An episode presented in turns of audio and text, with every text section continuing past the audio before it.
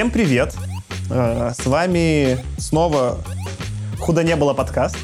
Это подкаст, где э, мы обсуждаем э, хорошую научную фантастику. Как мы поняли, что она хорошая, мы нашли список книг, новелл и даже, на самом деле, сценариев, которые получили две самые престижные премии в мире фантастики — Хьюга и Небюла. Да, с вами сегодня болтаю я, Саша Мемус. Аркаша и Антон. Пада-пада-пам. Мы сейчас начинаем с 1941 года и рассказа Айзека Азимова «Робби». Робби? Робби. Робби. Прикольно, что когда я типа потом гуглил, и ты набираешь в гугле «Робби», то первые 10 ссылок про Робби Вильямса. А, ну, как про Азимова, как бы э, Google не в курсе, что там был какой-то рассказ Робби, и нужно его еще поискать. Вот, вот этот певец. Uh, да, технически этот рассказ получил только uh, премию Хьюга, потому что про древние 40-е есть только Хьюга. Это даже не совсем Хьюга, это типа ретро-Хьюга. Они уже стали в наши дни выдавать каким-то значимым uh, произведениям того времени премии. Вот, так что сегодня мы поговорим про него. На самом деле, на самом деле, мне кажется, что поскольку, как ты уже сказал, они выдавали это ретро-Хьюга, uh, они выдавали это рассказу. Им нужно было выбрать один рассказ. И они, как мне кажется, хотели на самом деле всему циклу рассказов Азимова выдать эту премию, потому что, скорее всего, они делали позже 50-го года, правильно? С какого они года выдают Хьюга? Ретро Хьюга они выдавали? Да, да, они да. выдали там 10 лет назад, условно, совсем недавно. А, вообще, то есть, ну, то есть у Азимова же цикл рассказов, их, по-моему, 10 штук или что-то около того. Ну, это сборник. Э, вот, да, этот сборник, который он сам там собрал, «Я робот», э, он был где-то с 40 по 50 год, по-моему, они были все написаны, да, где-то да, в этом да. диапазоне. Вот, и это просто первый, скорее всего, они дали ему как первому, но мне кажется, они именно отметить хотели все вместе. И, конечно, логичнее было бы обсуждать все вместе, но я, во-первых, ну, я их читал все, я их читался давно, потом перечитывал относительно недавно, но готов сказать только первый, потому что его освежил в памяти только сейчас. Худо не было. Попробую кратко пересказать содержание рассказа. Действие происходит в альтернативной версии 1982 года и открывается сценой, в которой девочка Глори играет с роботом няней по прозвищу Робби, которого два года назад купил мистер Уэстон, ее отец. Миссис Уэстон беспокоится о том, как робот повлияет на ее дочь. Ведь Глория больше любит играть с Робби, чем с другими детьми, и может не научиться правильным социальным навыкам. В итоге мистер Уэстон поддается на уговоры жены и возвращает Робби на фабрику. Поскольку Глория была сильно привязана к роботу, которого считала своим лучшим другом, она перестает улыбаться, смеяться и радоваться жизни. Несмотря на постоянные усилия родителей, которые в том числе купили ей собаку, чтобы заменить Робби, она отказывается смириться с переменами ее настроение постепенно ухудшается. Ее мать решает, что Глория не может забыть Робби, потому что ее окружают места, где они вместе с ним играли. Миссис Уэстон решает сменить обстановку и убеждает мужа отвезти семью в Нью-Йорк. Семья проводит в городе целый месяц, посещая разные достопримечательности и музеи. Например, Уэстоны посещают музей науки и промышленности, где Глория тайком убегает и идет по указателю «Здесь можно увидеть говорящего робота». Находит большой компьютер, который занимает всю комнату и может устно отвечать на вопросы посетителей. Хотя обычно в комнате присутствует человек, который следит за вопросами, он покидает комнату, когда нет экскурсий, и именно тогда туда входит Глория. Глория спрашивает компьютер, знает ли он, где находится Робби. Глория настаивает, что компьютер должен знать, поскольку Робби — робот, такой же, как ты. Компьютер не в состоянии понять, что может существовать еще одно такое существо, как и он сам, и ломается. В общем, Вестоны водят дочь по всем возможным туристическим достопримечательностям, и это не помогает. Мистер Вестон, почти лишившись идей, обращается к жене с такой мыслью. Глория не может забыть Робби, потому что она думает о Робби как о человеке, а не как о роботе. Если бы они взяли ее на экскурсию на фабрику по строительству роботов, она бы увидела, что он не более чем металл и электричество. Впечатленная, миссис Вестон соглашается на экскурсию по фабрике корпорации Finmark Robot Corporation. Во время экскурсии мистер Вестон просит показать комнату на фабрике, где роботы конструируют других роботов. В этой комнате Глорию и миссис Вестон ждет сюрприз. Один из роботов-сборщиков — сам Робби. Увидев робота, радостная Глория перелезает через ограждение в цех, бросается бежать к нему навстречу и почти попадает под огромный автоматический трактор. Но в последний момент Робби успевает ее спасти. Растроганная преданностью робота миссис Уэстон сдается и разрешает Глории оставить Робби. Худо не был. Во-первых, давайте, Азимов. Что мы знаем про Азимова? Я вообще с Азимовым, давайте начнем издалека. А, я до того, как начал читать фантастику Азимова, я читал его научно-популярные книги на самом деле. Я помню, что когда там первую книгу по биологии, которую я прочитал, которая объясняла, что такое ДНК, как это работает, это была книга Азимова. И вообще у него же есть куча именно, ну прям научпопа, где он объясняет там, ребята, вот что такое биология, клетки, как работает ДНК. Там, или ребята, давайте про физику поговорим. А, и вот мне кажется, по крайней мере, рассказ Робби, он этим сильно отдает.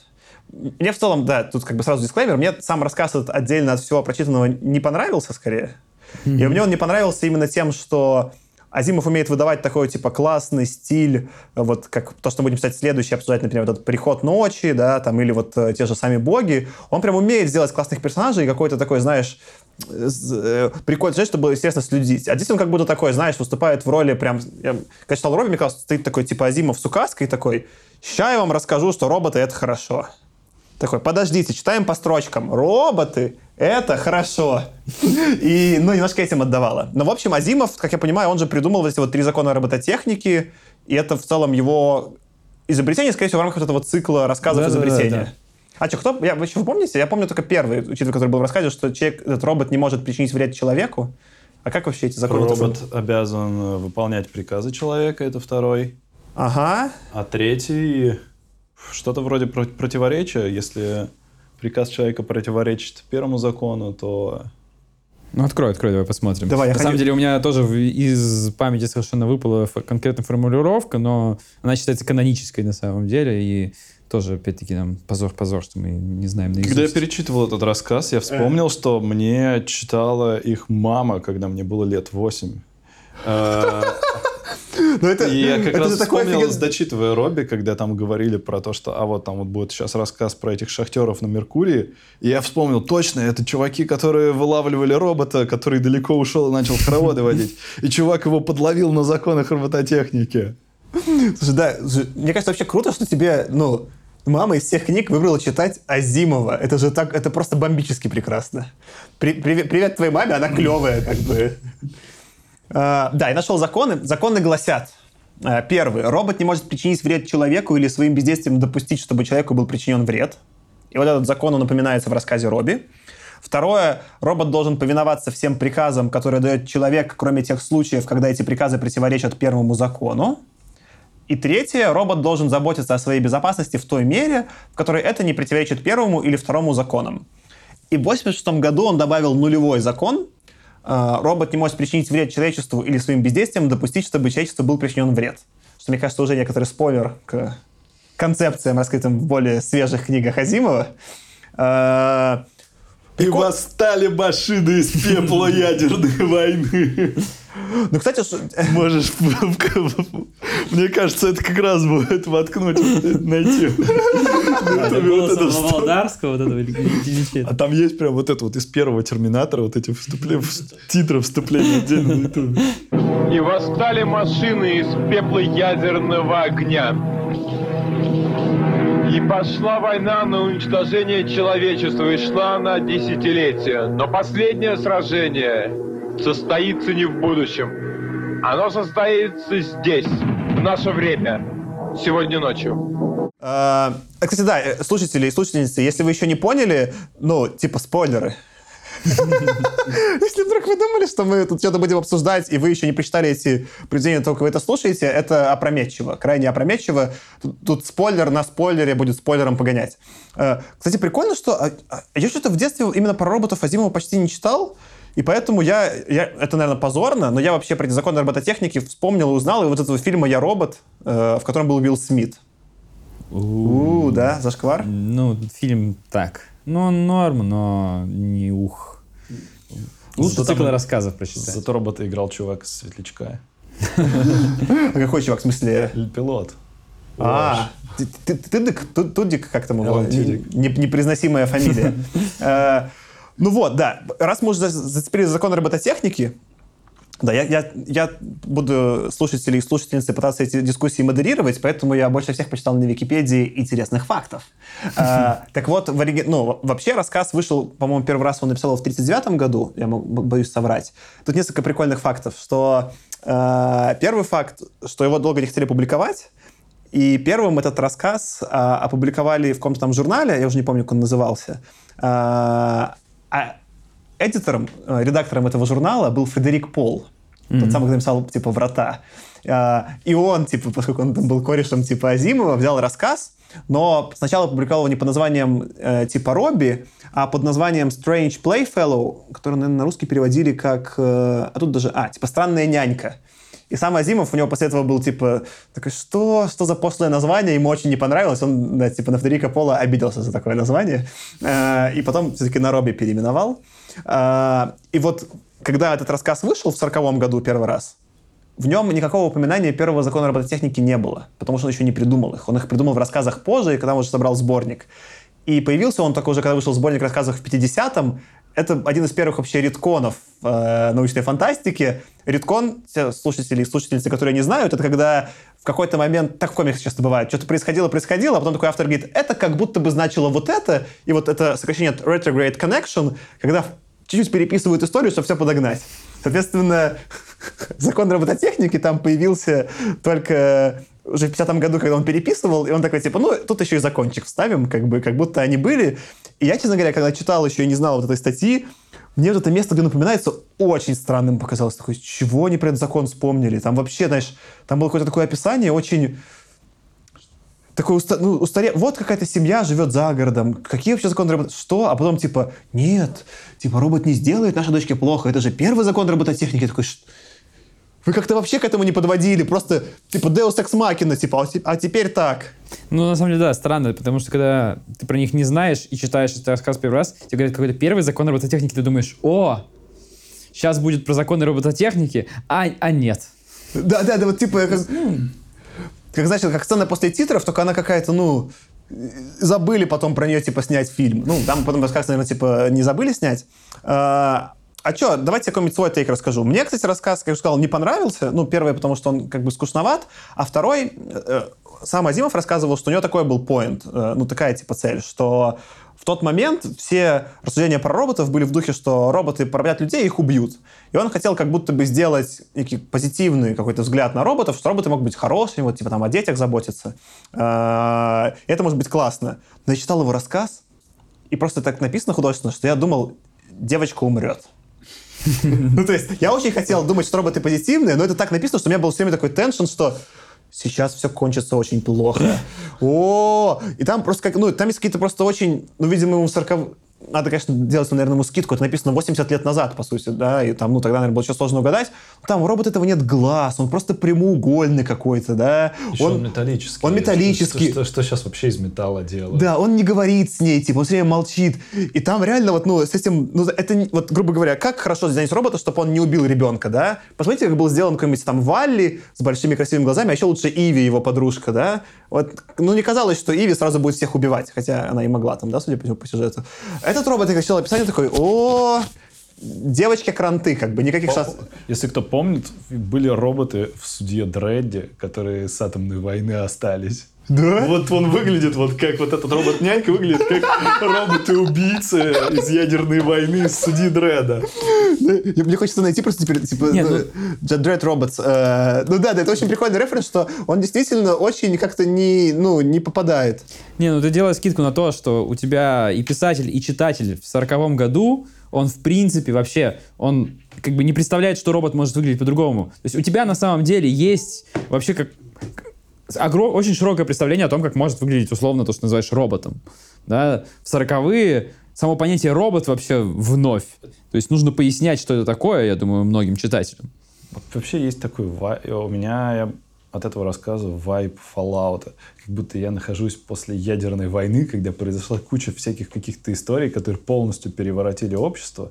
И вот я смотрю, как чуваки там вот воспринимали свое будущее, какие-то альтернативные вселенные, где не изобрели пластик, и поэтому роботов до сих пор клепают из стали. И ты смотришь вот за этим наивным представлением о людей о своем будущем. Я, кстати, ну, это в целом тема, которую вот рад, рад что ты ее затронул. Антон мне вот это, этот тейк набрасывал еще до того, как мы записали подкаст. Мне кажется, во-первых, он очень прикольный, потому что такое есть. И это то, что я хочу в целом, наверное, вот в ближайших сколько выпусков обсудить. Э, там, где Азимов и чуваки, особенно из 40-х, пытаются писать про будущее, они много где промахиваются про реальность. Например, там сидит этот отец этой девочки и читает бумажную газету про то, что чуваки полетели на какой-то то ли на Марс, то ли на Луну, там какое-то какое там освоение, там, э, и он это в газете читает бумажную, и у него вот есть традиция читать на диване бумажную газету. У него есть реактивный самолет, он умеет там куда угодно сам долететь, у него дома есть робот, но он читает бумажную газету. А это еще 98 год или ж какой-то... Да, да, да, да. И сразу, и сразу ощущение, что, ну, это не про будущее, да, это, ну, это мир Fallout, какая у меня отсылка, что газету, ну, это какой-то, какая-то, ну, там ничего хорошего в этом мире нет, как бы, там, ну, все пошло не туда. Ну да, да, то есть тут э, меня, меня ровно это же зацепило, я тоже хотел про это сказать, то есть именно эта бумажная газета, то есть это я отчетливо аб- помню, аб- что... то есть это абсолютный как бы человек вот из 40-х годов 20 века, который как бы вот его переместили в будущее, да, но 40-е годы они вместе с ним туда переехали, то есть там где-то есть какие-то реактивные вот эти машины, какие-то там что-то еще, но, но, но нет, он, он как бы человек из 40-х годов с газеткой в пижамке в воскресенье. Такой. Это, на самом деле эта история же похож, похожая на Fallout, и мир очень похожий на Fallout. Это мир, в котором не изобрели микроэлектронику. Как и весь Fallout. Это мир, где люди все больше и большее количество энергии смогли себе подчинять. И там в машинах были ядерные реакторы. Но никакого содержательного изменения технологий не было. Кстати, ну, прикольно, да, что у них есть робот, но они этого... Ну вот, в этом, знаешь, что меня еще покоробило, именно если про технологию говорить, что они собрали какого-то очень разумного робота, этот робот уже играет с девочкой, как-то очень разумно с ней играет, он понимает, что она ей говорит, ну, что девочка говорит роботу, но сам ей ответить не может, потому что вот это, конечно, было главное. Ну, в одну сторону голосовой интерфейс. Да? И, и, типа, чего? Ну, и на... А, а 2000... синтеза голоса же вообще не было никакого. То есть, здесь... Ну, тогда же не было синтеза голоса, ты мог предзаписать только. Но, мы, но при этом мы смотрим из 2019 года, и разницу развития Siri и Boston Dynamics робота очевидно голос сделать был, оказалось гораздо проще, чем научить робота ходить на двух ногах. Ну, кстати, да, это тоже прикольно, что, что Master Dynamics пыркается, пыркается, это все сложно, а Siri с тобой уже болтает, как бы как-то, ну, и ты нормально это воспринимаешь, и, и вообще никаких проблем нет. А чат-бот Олег может еще и нахамить. А реально, а чат-бот Олег хамит, что ли, реально? Ну, вроде попроси у него сотку. Да, чтобы было смешнее. Можешь же спалить, Аркаш работает в Тинькове, как бы, чтобы это очень смешная поэтому отсылка. Э, а меня, знаете, что там типа рубануло? Я просто какие-то статы себе записывал. Вот он там описывает металлическая кожа Робби, в которой нагревательные элементы поддерживали постоянную температуру в 21 градус. Почему 21? Ну же... ладно, это мелочи, мне кажется. Нет, нет, просто мне скорее тесно, то есть, ну, Азимов какой-то, а, он же обычно продуманно все пишет. Почему он именно 21 выбрал? Это какой-то типа... Потому что, потому что 21 по Цельсию комфортная температура. Это не была, да, какая-то старая история, почему еще все ставят э, кондиционеры на 21 или что-то такое, или на сколько их ставят? Ну, там 18-21 в среднем, в Америке, скорее, там 18 ставят, ну да, похоже на это. Что есть какая-то... Тогда был какой-то стереотип о комфортной температуре. Да, но это комфортная температура типа для воздуха, она обнимает для этого робота. Да, ну, для того, чтобы я тоже обратил внимание, другие что люди, обнимать типа... робота железного температуры 21 градус будет немножко прохладно, скорее всего. Фиг знает, ну как раз. Ты, ты 1006 напомню, ну как бы, э, ну то есть мне тоже показалось, что типа я такой, ну я бы, ну я бы сделал робота температуры человека, ну, это уже мелочи, мне кажется. То есть ты, это уже претензии не совсем не хард sci-fi вообще. Не, ну это не то, что... Это скорее меня, типа, что вот, ну, меня, э, меня с вами обсудить, может, просто был какой-то тейк, почему именно, типа, 21 такая точная цифра, как бы он там местами же уходит, чтобы не описывать нормально, а тут как-то он... Мне кажется, он научности, может быть, какой-то хотел ну, вот, добавить местами. Вот. Э, еще, конечно, меня у меня в целом осталось такое ощущение, вот э, почему я еще там сравнивал с другими, да, э, произведениями, там в других произведениях там у героев Азимова есть какая-то, ну, они какие-то люди, которые как-то взаимодействуют, да, а в этом у меня складывалось такое ощущение в целом, что у, у девочки очень холодные родители который там, ну, там мама все время им манипулировала, никогда ее не обнимала, а когда девочка плакала, говорила, типа, иди поплачь, типа. Ну, она забирала, не знаю, там, типа, робота и такая, типа, я не буду с ней разговаривать, и уходила. Я такой, типа, у меня, знаешь, такое в целом было ощущение, что, ну, все кончится плохо, потому что Fallout, но какие-то родители тоже... Что они вообще делают? Что происходит вообще? Ну, тут, не знаю, тут, мне кажется, еще нужно... Это сложно сделать, нужно вернуться каким-то образом в 40-е годы и представить, а каким считалось нормальное воспитание детей в 40-е годы. Ну, кстати, прикольно. Но... Насколько вот это на самом деле, вот ты сейчас говоришь про то, как это выглядит абсолютно ненормально, да, а насколько вот это казалось нормальным на самом деле отношению матери. Я не берусь сейчас сам судить, на самом деле, сложно сказать, но вполне может оказаться, что это выглядело по-другому для читателя в 40 году. Но для него, наверняка в 40-е годы было даже таким челленджем статуса КВО э, про то, что в предисловии к этому рассказу говорится о том, что там кто-то берет у кого-то интервью, и это интервью главного инженера женщины. Главный инженер женщина 40-е годы. Это, в общем-то, тоже вряд ли обычное дело. А, я даже так не считывал. Ну, женщины и женщины. Ну, сейчас да, но это в 30 каком-то там лохматом году. Меня скорее, знаешь, что в этом удивило, Аркаш? Типа, не то, что, ну, можно придумать тейк, что, может быть, в те годы это было более нормальным, но я вот сейчас прямо начал после этого рассказа читать следующий, который мы будем обсуждать хронологически, «Приход ночи», и там, там нет детей, там взрослые со взрослыми взаимодействуют, но в взаимодействии друг с другом взрослые, у них почему-то появились личности. Они, ну, то есть, да, с точки зрения просто вот слов и описания, я читаю, там, и интересно, как они взаимодействуют, они как-то что-то говорят, у них какие-то есть эмоции, а, ну, тут как бы настолько картон, ну, даже если забыть, мама с папой какие-то туповато картон, ну, то есть, но не функции, как бы. Да, типа, ну, все. Ну, ты, опис, ты, ты же описал, что это рассказ, где люди — это просто plot vehicles. Ну, Азимов мог бы получше сделать в 41-м, я не знаю. Ну, рассказ очень ограниченный формат же, то есть он еще короткий. То есть ты хочешь раскрытие персонажей, как в романе. Ну, не так не получится. Согласен. А, кстати, раз ты уже зацепился, рассказ-рассказ. Э, ну, я в целом мало читаю книг. Сейчас книги, которые все читаю, это не рассказы. Для меня в целом было вообще любопытно читать рассказ, потому что я до этого предыдущий раз читал рассказ лет 15 назад. Потому что нет сейчас никаком, ну, я понимаю формат потребления, я могу пойти купить книгу, например, в том числе с Юганебела, вот бумажную книгу или, не знаю, или купить в Kindle книгу какую-то и прочитать. У меня есть формат потребления формата книга. А как потреблять рассказ, я такой, ну, где ну, я не читаю рассказы. Этого, я такой даже удивлялся, что, а все уже закончилось. Я такой как бы, ну, я, я такой вспомнил, я реально в детстве читал много рассказов, были какие-то сборники рассказов, вообще был такой вообще жанр, я это читал. У меня сейчас такого в жизни просто нет. Мне это как-то просто дико прикололо, что вообще можно рассказы читать. Ну, можешь всякие вот перечитать рассказы старые. Я, кстати, перечитывал какую-то там подборочку. Э, не знаю, мне понравилось, на самом деле. Но я рассказы тоже согласен, практически не читаю, потому что когда ты думаешь даже что почитать, на самом деле, вот романы, да, на каком-нибудь Goodreads, смотри рейтинг и так далее, а с рассказами такого нет практически. То есть там зачастую только сборники указаны где-нибудь в рейтингах, но практически по рассказам даже вот каких-то там подборочек, рекомендашек и так далее нет. Э, при этом как будто бы в сериалах уже такой ренессанс начался, да, там есть, вот, не знаю, Black Mirror, который, по сути, сборник, ну, может, не рассказов, но на, на, на, новеллет, вот это, ну, там, mm-hmm. типа, более, чуть более длинной формы, и вот этот Love, Death, Robots, или как там, может, я попутал порядок, это тоже набор рассказов, да, и мне кажется, кстати, вот именно Love, Death, Robots очень похоже концептуально на вот сборник фантастических рассказов, потому что там какая-нибудь одна очень идея с одной шуточкой, с немножко картонными персонажами. И написано все одним человеком. Ну, в общем, да. Так, ну, всякие шорт-фильмс, которые в том числе какие-то там мини-премии какие-то получают, на Ютубе ты на самом деле можешь найти кучу. Попробуй вбить sci-fi шорт short films, там 10-15 минут, но периодически YouTube сам в рекомендашках показывает да. такие штуки. Мне... Я что-то видел, что-то кликал, что-то не кликал, но, но они есть на самом деле, и какие-то были довольно прикольные, и я смотрю, как независимая студия просто сняла там какую-то там совсем шорт историю. Это именно рассказ.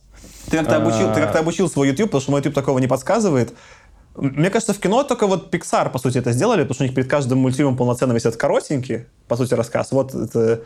А также фильмы, иду в кино, смотрю тоже целыми фильмами, видимо, рассказ не очень неудобно продавать, и, и, и все. Именно, и, скорее всего, их снимают, и ты просто, на самом деле, до тебя они не дошли, потому что тебе их не продали. не показали рекламу. То есть тебе показали рекламу «Игры престолов», ты про нее знаешь. Все говорят про «Игру престолов», потому что всем показали «Игру престолов». А короткие истории, вот эти вот 15-минутные какие-то там независимая студия, снявшие какой-то тоже сайфайный, прикольный в том числе, может быть, даже ну, ну, сюжетик и выложил его на YouTube за бесплатно. Ну, никто тебе его не продает, ты про него и не узнаешь. Я понял, что, по сути, мне, знаешь, что нишу рассказов заменило? Даже не Black Mirror, а трейлеры. Трейлер это другое. Трейлер... Ну, ну, это в некотором смысле... А, а, а, Некоторые трейлеры умудряются полностью пересказать содержание фильма. Да, я же смотрю... Я же, ну, я, я, point. Я, дай бог, э, от тех трейлеров, что я посмотрел, посмотрел каждый двадцатый фильм. Ну, может быть. Реклама стала моими рассказами, и это стыдно. Э, да, мне еще, конечно, прикололо, что э, там вот этого как бы... Что там некоторые технологии, вернемся, вернемся к Робби, да, что там типа у чуваков есть какие-то реактивные самолеты, какие-то там в Гудзоне плавают подводные лодки, любой может отправиться. У каждого вообще свой реактивный самолет. Там, короче, у них столько всего чего вообще, чем, ну, вот, чем я, а я почему-то в эконом-классе в Америку летаю, да, как бы, а у них у каждого свой маленький реактивный самолет, вот, и бумажные газеты. Что? Я же говорю, это Fallout. Ну, что у, них у чуваков все больше и больше энергии, вот какой-то такой вот в личном распоряжении, но при этом они просто, они просто все больше и больше вот такой технологии используют. Это технология не меняющаяся. Такой странный стимпанк, короче. Да, да, вот, ну, типа, это твои немножко ощущение стимпанка, это прикольно. Но это, на самом деле, у Филиппа Дика, по, по моим ощущениям, еще сильнее, на самом деле. Mm, Потому тип... что он чуть больше даже по времени сдвинут, мне кажется, в, в раннюю эпоху, чем Азимов. Поэтому у него это, мне кажется, еще сильнее выражается. Когда у него там какой-то суперкомпьютер, который вот умеет то, и то, и то, и то, но состоит он из огромной стены каких-то транзисторных там переключалок, которые, ну, то есть размером, не знаю, с дом. Ну, раз в этом же рассказе тоже это было, что когда девочка пришла говорить, типа, с говорящим роботом, то есть ее робот бегал, маленький, с ней играл и все понимал. А говорящий робот — это была целая комната. Типа, Сири — это целая комната, а робот, который ходит играть с девочкой, это просто отдельно стоящий автономный робот. Ну, понятно, потому что у тебя же вообще эта история там не, не, про, то, не про конкретную технологию. То есть это на самом деле вообще не важно. На, на самом деле, да, на секундочку, технологическое такое отступление, что это до транзисторов. Да-да-да. То есть, когда чувак думал о том, что на чем работает этот робот, это, это робот на лампах, натурально. И Азимов думал о нем, что это там, дай бог, он не на угольном ходу был. И аккумуляторов нет. Не, аккумуляторы уже Аккумуляторы электри... ну, ну электри... электрика Ладно. какая-то есть, но как он подзаряжается? Ну да, да, ну, да. То есть да, в этом мире то все электростанции точно угольные. Вот о чем речь. Я, это вы сейчас, конечно, меня сильно... То есть, ну, у меня было два очень сильных допущения про этот рассказ, который я только сейчас понял. Да, у них же реально нет транзисторов, и Азимов не понимает, что они появятся. И да, как он вообще придумал, что есть какие-то литиевые батарейки, что этот робот ходит вообще отдельно и нормально, ну, типа, может что-то тупить. Это было, ну, то есть, мне сейчас кажется, ну, это же очевидно, да, он будет отдельно ходить на батарейках, на, ну, компьютер, все дела. А Азимов такой сел в 41-м, типа, и, ладно, Азимов, плюс балл тебе за это. Это, конечно, очень круто. Я, да, я не понимал этого. А еще, чтобы окончательно тебя погрузить, вот ты докопался, да, до бумажной газеты, а в 40 году уже было телевидение, вообще говоря, массово распространено. Я вот хотел, хотел загуглить, у меня такой вопрос был, и я хотел, типа... Ты, ты, ты докапываешься, что он читает газету, а что еще ему делать, тут вопрос? Television, давай. Э, у меня просто тоже возник вопрос, был ли у них хотя бы черно-белый этот телевизор? Вот я, было, я, я тоже не помню. У них точно было радио. Да, точно, ну, то есть во Второй мировой точно слушали радио, телевизора... Телевизор маленький, наверное, был. Мне кажется, они не... Уже, уже были какие-то, а, Они точно они были. были. Они Было ли это вещью, которая есть в каждой нормальной американской семье? Не, точно. Тогда холодильник даже, скорее всего, не в каждой семье. Вот. Смотри, в поздние 20-е уже появились телевизоры первые. После Второй мировой э, началось уже повсеместное использование во всех домах. Вот, то есть после Второй мировой. То есть это, это 40-й год. То есть, ну, ну, ну, это уже есть, просто еще не очень но, не распространено. То есть он как может бы видел скидку, это. что он мог видеть, что это получает распространение. Да, скоро так будет. Да, ну, ни слова про телевидение и про экраны в рассказе нет. Ну, кстати, это непонятно. Это может быть э, и просто ну, для краткости. Может быть. Ну, я, кстати, не помню, есть ли что-то про это, именно вот, про телевидение, как это упоминается дальше в рассказах. Мне кажется, мы, кстати, почти все обсудили, наверное, что было интересно. Э, я, я хочу сделать, наверное, какую-то подвязку к к следующему, что будем обсуждать, э, я вот начал читать этот «Приход ночи», который в целом очень рекомендуем, прям классно. «Приход ночи» — это что? Это э, это вот новелла Азимова, которая получила в том же 41 году Хьюга. Она про то, я, я не знаю просто как Но она не из этого цикла. Она из этого цикла, она вообще про, я про это сейчас скажу, э, в чем подводка, она про то, как э, там действие происходит на другой планете с, с, с другими людьми, очень похожими на нас. Угу. А, и, и у них тоже, как бы в этом смысле, вот все то, что ты описываешь, Антон, про технологии верно, но это вообще не коробит из-за этого. Ну, типа, понимаешь, это э, другие чуваки, которые живут на другой планете, они просто не изобрели. Ну, то есть, понимаешь, тебя же не будет коробить, если решишь, что каких других чуваков, ну, нет экранов, они типа газетку читают, да? Ты такой, ну да, все хорошо, они читают газетку, все нормально. А, и вот этот просто ход, что это не про наше будущее, а про будущее других чуваков, он сразу все эти вопросы снимает и читается намного легче. Прям, типа, ну, сразу любопытный. И там даже какие-то моменты я подмечаю, типа, это нормально, не, вообще не, не подбешивает. Ну, я не знаю, меня это и здесь не подбешивает, на самом деле. Вот мне у того же Филиппа Дика, наоборот, меня дико прут вот эти места про то, как на самом деле ты понимаешь, насколько ты в другое время от него живешь, и от, на самом деле, и, ну, те вещи, которых он пишет, от этого только еще интереснее становится, потому что насколько какие-то вещи он все-таки хорошо угадал и ухватил. Прикольно. Ну, меня, кстати, вот, э, я понимаю, о чем ты. Меня просто скорее прикалывает, когда мне нужна какая-то доля угаданного, чтобы я чувствовал себя в этом классно. Например, когда мы скоро будем уже обсуждать, типа, эти цветы для Элджернона, да, в силу того, какой он выбрал жанр, там очень много угадано. Ну, то есть, там что-то не угадано, но 90%, 80% канвы именно про что роман угадано. И меня такое восхищает, типа, что вот как он мог. Или, например, я читал какого-нибудь там Замятина «Мы», которого тоже, к сожалению, в списке нет. Я такой, ты это в 20-е написал, да, чувак? Да, да, да. Такой, типа... Вот меня скорее Замятина. У меня самое... Про угаданное, самый у меня шок был Замятина. Читаю Замятина такой, да, да. Это роман написан 10 лет назад. Подожди, он написан в 1920-м. Что? Что? Как ты вообще это раздуплил, чувак? Замятин вообще одно из немногих произведений, которое было в школьном вот этом списке литературы, который я таки сам прочитал, полностью не пожалел. О, неплохо. Ну, сам прочитал тогда, когда, когда учился в школе. Ну, тогда отложим, наверное, нас про замятины и все это. Да, я это как раз, мне кажется, э, к обсуждению Орликин очень э, ложится. Потому что, как раз кажется, мне, мне показалось, что, типа, скорее Орликин написан был в 20-е, чем... Вот.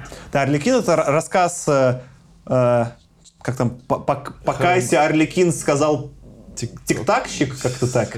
Э, это вот рассказ 66 -го года. Это, по сути, первый рассказ, который вместе получил Хьюго и Небила. Мы до него там доберемся выпусков через 30, хотя обсудим его скоро уже.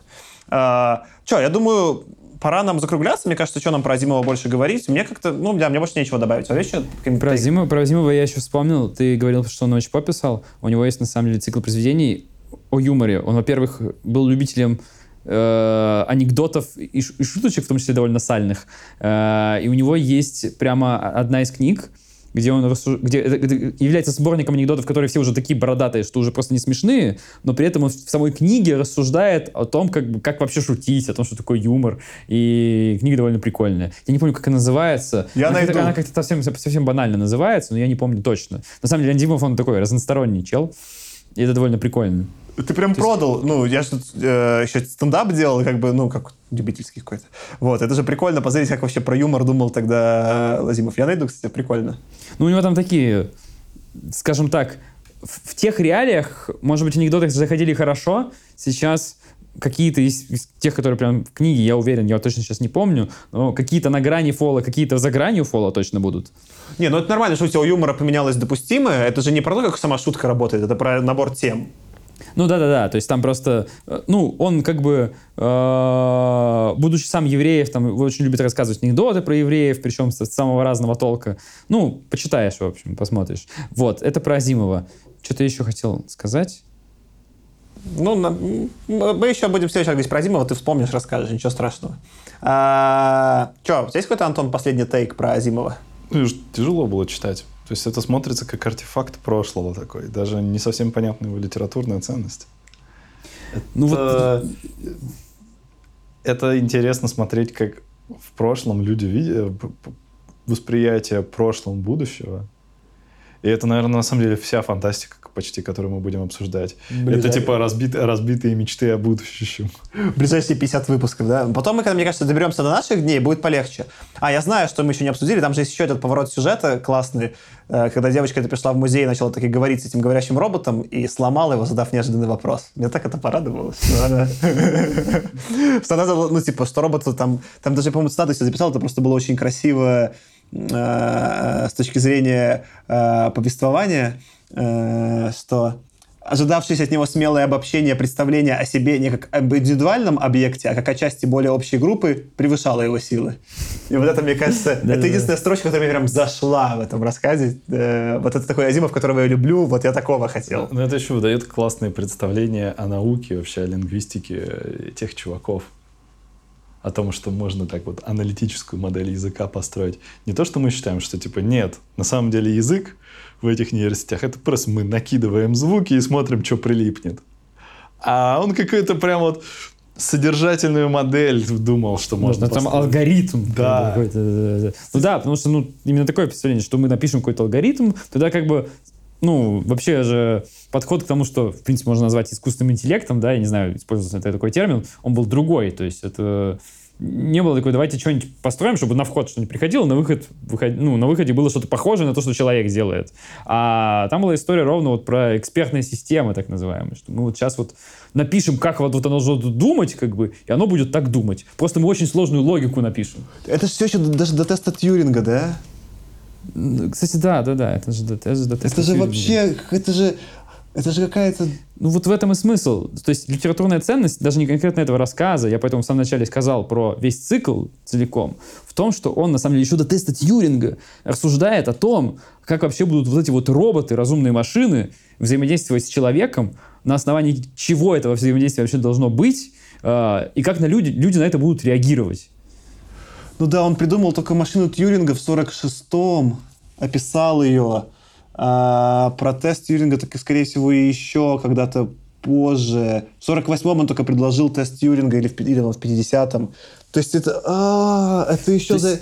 Что, чтобы ты понимал, у меня может быть ложное сейчас впечатление, но я припоминаю, что в каком-то из рассказов там история про то, как робота там чуть ли не судят, ну просто потому, что там он как бы нарушил какой-то, получается, закон робототехники, и они пытаются разобраться, собственно, он его нарушил, или это вот все вот так вот было задизайнено просто криво, или он, ну, то есть там, потом все, там какая-то юридическая сторона вопроса еще возникает и так далее.